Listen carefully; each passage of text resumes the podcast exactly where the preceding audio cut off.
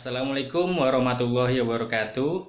Saya Nur Hadi dari Kerawang. Ustadz, saya mau bertanya, apa arti dari mazhab? Lalu bagaimanakah hukum orang yang bermazhab dan orang yang mencampur adukan mazhab serta orang yang tidak bermazhab? Sekian dari saya. Assalamualaikum warahmatullahi wabarakatuh. Warahmatullahi wabarakatuh. Ini pertanyaan yang singkat memang, tetapi banyak sekali yang ditanyakan barangkali jawabannya tidak membutuhkan banyak waktu. Uh, tidak hanya sekedar 5 sampai 7 menit di episode seperti ini. Tapi tidak mengapa sekilas-sekilas mudah-mudahan uh, bisa secara utuh walaupun tidak utuh-utuh sekali menjawab empat pertanyaan tersebut. Yaitu pertama tentang apa itu madhab. Artinya apa sebenarnya? Kemudian uh, hukum bermadhab itu sendiri. Terus bukan hanya hukum bermadhab tetapi juga mencampur adukan madhab ini bagaimana Terus kalau orang yang tidak bermadhab seperti apa? Baik, kita coba satu persatu menjawab pertanyaan ini. Pertama tentang apa artinya madhab. Secara sederhana yang namanya madhab itu sebenarnya adalah pandangan. Tapi bukan hanya sekedar pandangan, ini pandangan seorang ulama besar. Pandangan seorang mustahid sehingga layak disebut sebagai madhab. Dan sudut pandang atau pandangan atau katakanlah perspektif seorang mustahid ini Eh, sehingga sampai disebut sebagai madhab seperti itu melalui proses istihad yang sungguh amat luar biasa. Ini pandangan yang tidak sekedar pandangan. Ini pandangannya seorang mustahid. Dan tentu yang namanya madhab tidak hanya sekedar empat madhab yang kita kenal, tetapi bahkan di zaman sahabat pun sudah ada yang namanya madhab Umar bin Khattab, madhab Abu Bakar, madhab Aisyah, madhab Abdullah bin Abbas, madhab Abdullah bin Umar, dan seterusnya. Mereka memiliki madhab, memiliki pandangan, memiliki perspektif sendiri terhadap syariat, terhadap penafsiran. Dan yang namanya madhab adalah pada hal-hal yang sifatnya memang ikhtilafi. Pada hal-hal yang sifatnya memang bisa diperselisihkan, ijtihadi seperti itu. Tapi pada hal-hal yang maklumun minad din bidarurah, pada hal-hal yang sudah sangat amat diketahui secara uh, tanpa harus beristihad seperti itu, yang hal-hal yang umum manusia muslim wajib tahu tidak ada yang namanya madhab. Misalnya tentang sholat lima waktu itu hukumnya wajib. Tidak ada madhab di sini. Kemudian uh, membayar zakat fitrah itu hukumnya wajib. Tidak ada madhab di sini. Semuanya sepakat. Tidak boleh ada madhab. Tidak ada ikhtilaf di dalamnya. Karena itu maklumun minad din Sesuatu yang uh, apa namanya sudah diketahui seperti itu di dalam ajaran agama Islam semua orang tahu. Tidak ada yang tahu sama sekali. Sampai yang awam pun tahu tentang kewajiban sholat lima waktu. Ini tidak boleh ada madhab. Nah madhab itu hanya terjadi yang namanya sudut pandang perspektif masing-masing mustahid ini hanya terjadi pada hal-hal yang sifatnya ijtihadi yang memang tidak ada dalil yang secara tegas di dalam syariah tentang hukum-hukum tersebut. Ini disebut sebagai madhab. Jadi perspektif pandangan uh, pribadi masing-masing mustahid. Tetapi tidak sekedar pandangan harus seorang mustahid. Ini namanya madhab. Nah, tapi ini madhab secara uh, syaksi, madhab pribadi, madhab masing-masing pendapat ulama. Gitu. Nah, nanti dalam perkembangannya, madhab bukan hanya seperti itu. Ketika kita bicara madhab empat, maka madhab sudah memiliki definisinya tersendiri bukan hanya pandangan pribadi masing-masing pendiri madhab, pandangan Abu Hanifah, pandangan Imam Malik, pandangan uh, Imam Syafi'i, pandangan uh, Imam Ahmad bin Hambal, bukan hanya seperti itu, tetapi yang namanya madhab berubah sekarang, yaitu menjadi madhab secara istilahi, yaitu madhab yang sudah menginstitusi, madhab yang sudah melembaga, yang bukan saja milik Abu Hanifah seorang, walaupun itu madhab Hanafi, bukan saja milik Imam Malik seorang, walaupun itu madhab Maliki, bukan saja milik Imam Syafi'i seorang walaupun itu madhab Syafi'i. Bukan hanya milik Imam Ahmad bin Hambal seorang walaupun itu madhab Hambali. Tapi yang namanya madhab yang sudah menginstitusi madhab yang sekarang kita kenal sebagai madhab empat itu adalah madhab bukan hanya pandangan pribadi masing-masing pendirinya tetapi juga pandangan pribadi tersebut sudah diteliti ulang sudah ditelaah ulang oleh para ulama ashabul madhab para ulama madhab masing-masing di dalamnya Kemudian hasil penelitian ulang itu diteliti, diteliti lagi oleh ulama berikutnya terus menerus dari abad ke abad dari zaman ke zaman ada ulama di dalam masing-masing madhabnya meneliti untuk menentukan apakah ini masih layak dijadikan sebagai madhab atau tidak. Dan bukan hanya meneliti seperti itu, tapi juga uh, meneliti riwayat-riwayat dari para imam madhab tersebut yang kemudian di masing-masing madhab ada ulama-ulama yang disebut sebagai muhakkik, muharir dan seterusnya. Kalau dalam madhab syafi'i misalnya, yang paling populer adalah Imam Nawawi dan juga Imam Rafi'i.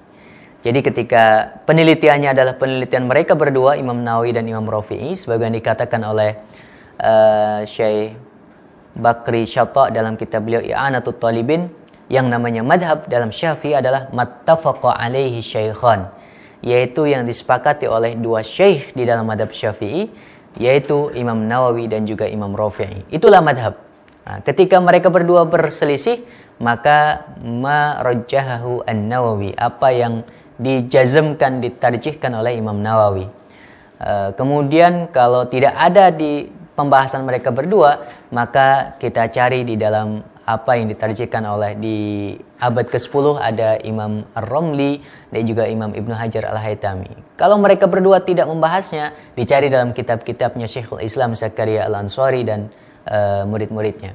Ini madhab sangat diteliti seperti itu dari abad ke abad, dari zaman ke zaman. Maka kalau sudah diteliti seperti itu, kita sebagai penganut madhabnya tentu lebih aman, lebih safe untuk mengikuti madhab-madhab tersebut.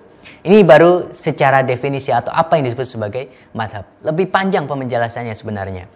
Nah, kemudian kalau ada yang bertanya eh, hukum bermadhab, maka kita akan lihat bahwa kalau bermadhab seperti yang tadi saya sebutkan, tentu hanya para ulama yang bisa melakukannya. Meneliti secara detail tentang mana madhab syafi'i secara resmi dan mana yang bukan, hanya sekedar pendapat di masing-masing intern madhab syafi'i, agak berat kalau kita harus bermadhab seperti itu. Maka itu adalah tradisi atau apa yang harus dilakukan oleh para ulama. Bahwa untuk menentukan mana madhab syafi'i atau bukan, itu tugasnya para ulama. Sedangkan orang awam bermadhabnya ya apa yang difatwakan oleh para muftinya madhabul awam adalah madhabu muftihi gitu. Kecuali orang awam yang sudah pada level talabul ilmi menuntut ilmu bisa jadi dia melaksanakan madhab sesuai dengan kitab-kitab yang dia pelajari. Kalau kitab yang dipelajari adalah syafi'iyah semua, maka dia bermadhab syafi'i secara uh, resmi seperti itu berdasarkan pelajaran atau kitab-kitab yang dia baca.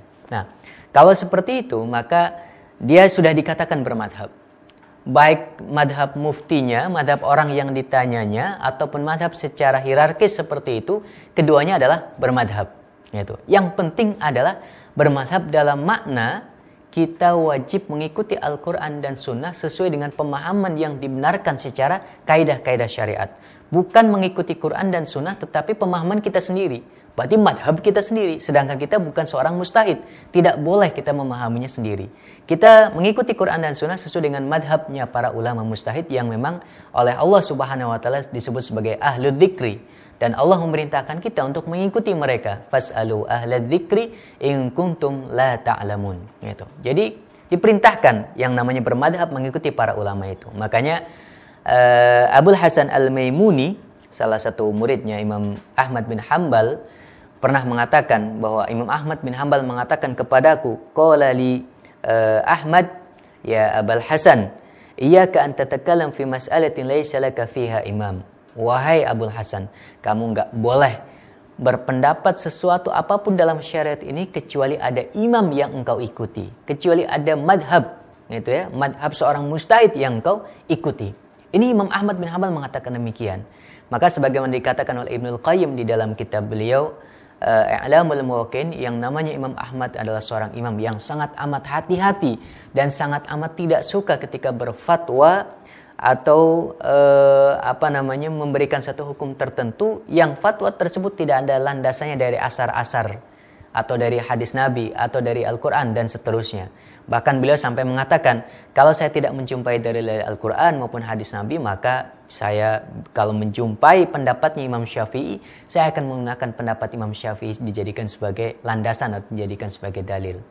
Beliau menggunakan atar, bahkan termasuk atar gurunya, yaitu Imam Syafi'i rahimahullah ta'ala. Jadi, yang penting ada imam yang bisa dijadikan sebagai pegangan terhadap pemahaman kita terhadap Al-Quran dan juga Sunnah. Ini namanya bermadhab. Maka kalau tidak seperti itu, haram hukumnya orang yang tidak bisa memahami Al-Quran dan Sunnah secara sendiri, secara mandiri seperti itu, karena bukan mustahid, tidak bermadhab dalam makna tidak mengikuti imam-imam di dalam mengamalkan Al-Quran dan juga Sunnah. Ini tentang hukumnya. Maka e, menjawab pertanyaan yang terakhir terkait hukum orang yang tidak bermadhab, ya kurang lebih seperti itu. Kalau tidak bermadhab maksudnya tidak mengikuti imam, tidak mengikuti ulama sama sekali, maka tentu ini diharamkan karena mereka bukan ulama. Kemudian tentang mencampur adukan madhab. Dalam bahasa kemadhaban biasa istilah ini disebut sebagai talfiq. Dan talfiq ini ada yang diperbolehkan, tapi ada banyak juga yang dilarang. talfiq yang diperbolehkan, misalnya para ulama sebagiannya menjelaskan bahwa kalau dalam masalah yang berbeda, eh, dalam masalah muamalah misalnya mengambil madhab Hanafi, tapi dalam masalah ubudiyah, dalam masalah ibadah memanggil madhab Syafi'i, maka ini tidak ada masalah. Bahkan ada yang menyebut itu bukan talfik. Karena yang namanya talfik itu dalam satu masalah. Bahkan bukan hanya dalam satu masalah ibadah misalnya, dalam masalah satu wudhu. Wudhu menggunakan madhab syafi'i, menggunakan madhab malik, tapi dicampur-campur seperti itu. Nah ini talfik yang dilarang. Karena kalau tercampur-campur seperti itu, mencampur adukan dalam makna seperti itu, akan meruntuhkan syariat itu sendiri. Sebagai contoh misalnya dalam konsep e, pernikahan, ada madhab Hanafi yang mengatakan bahwa wali bukan rukun.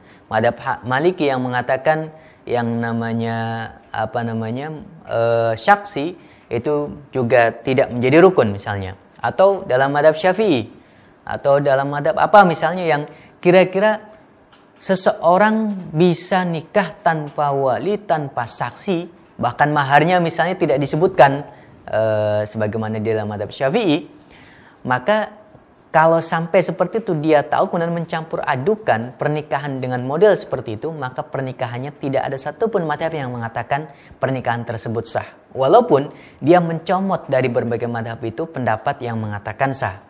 Tapi tidak ada satu ulama madhab pun yang mengatakan sah. Karena itu meruntuhkan syariah itu sendiri. Maka talfik kalau konsepnya seperti itu yaitu tetap bu'orhos mencari yang ringan-ringan saja itu talfik yang diharamkan. Sedangkan kalau mengikuti kaidah-kaidah yang sudah dibuatkan oleh para ulama terkait talfik ini maka uh, itu dibolehkan. Pembahasannya panjang terkait talfik tapi kurang lebih demikianlah jawaban terkait mencampur adukan madhab tentang apa itu madhab dan hukum bermadhab itu sendiri. Wallahu a'lam bishawab.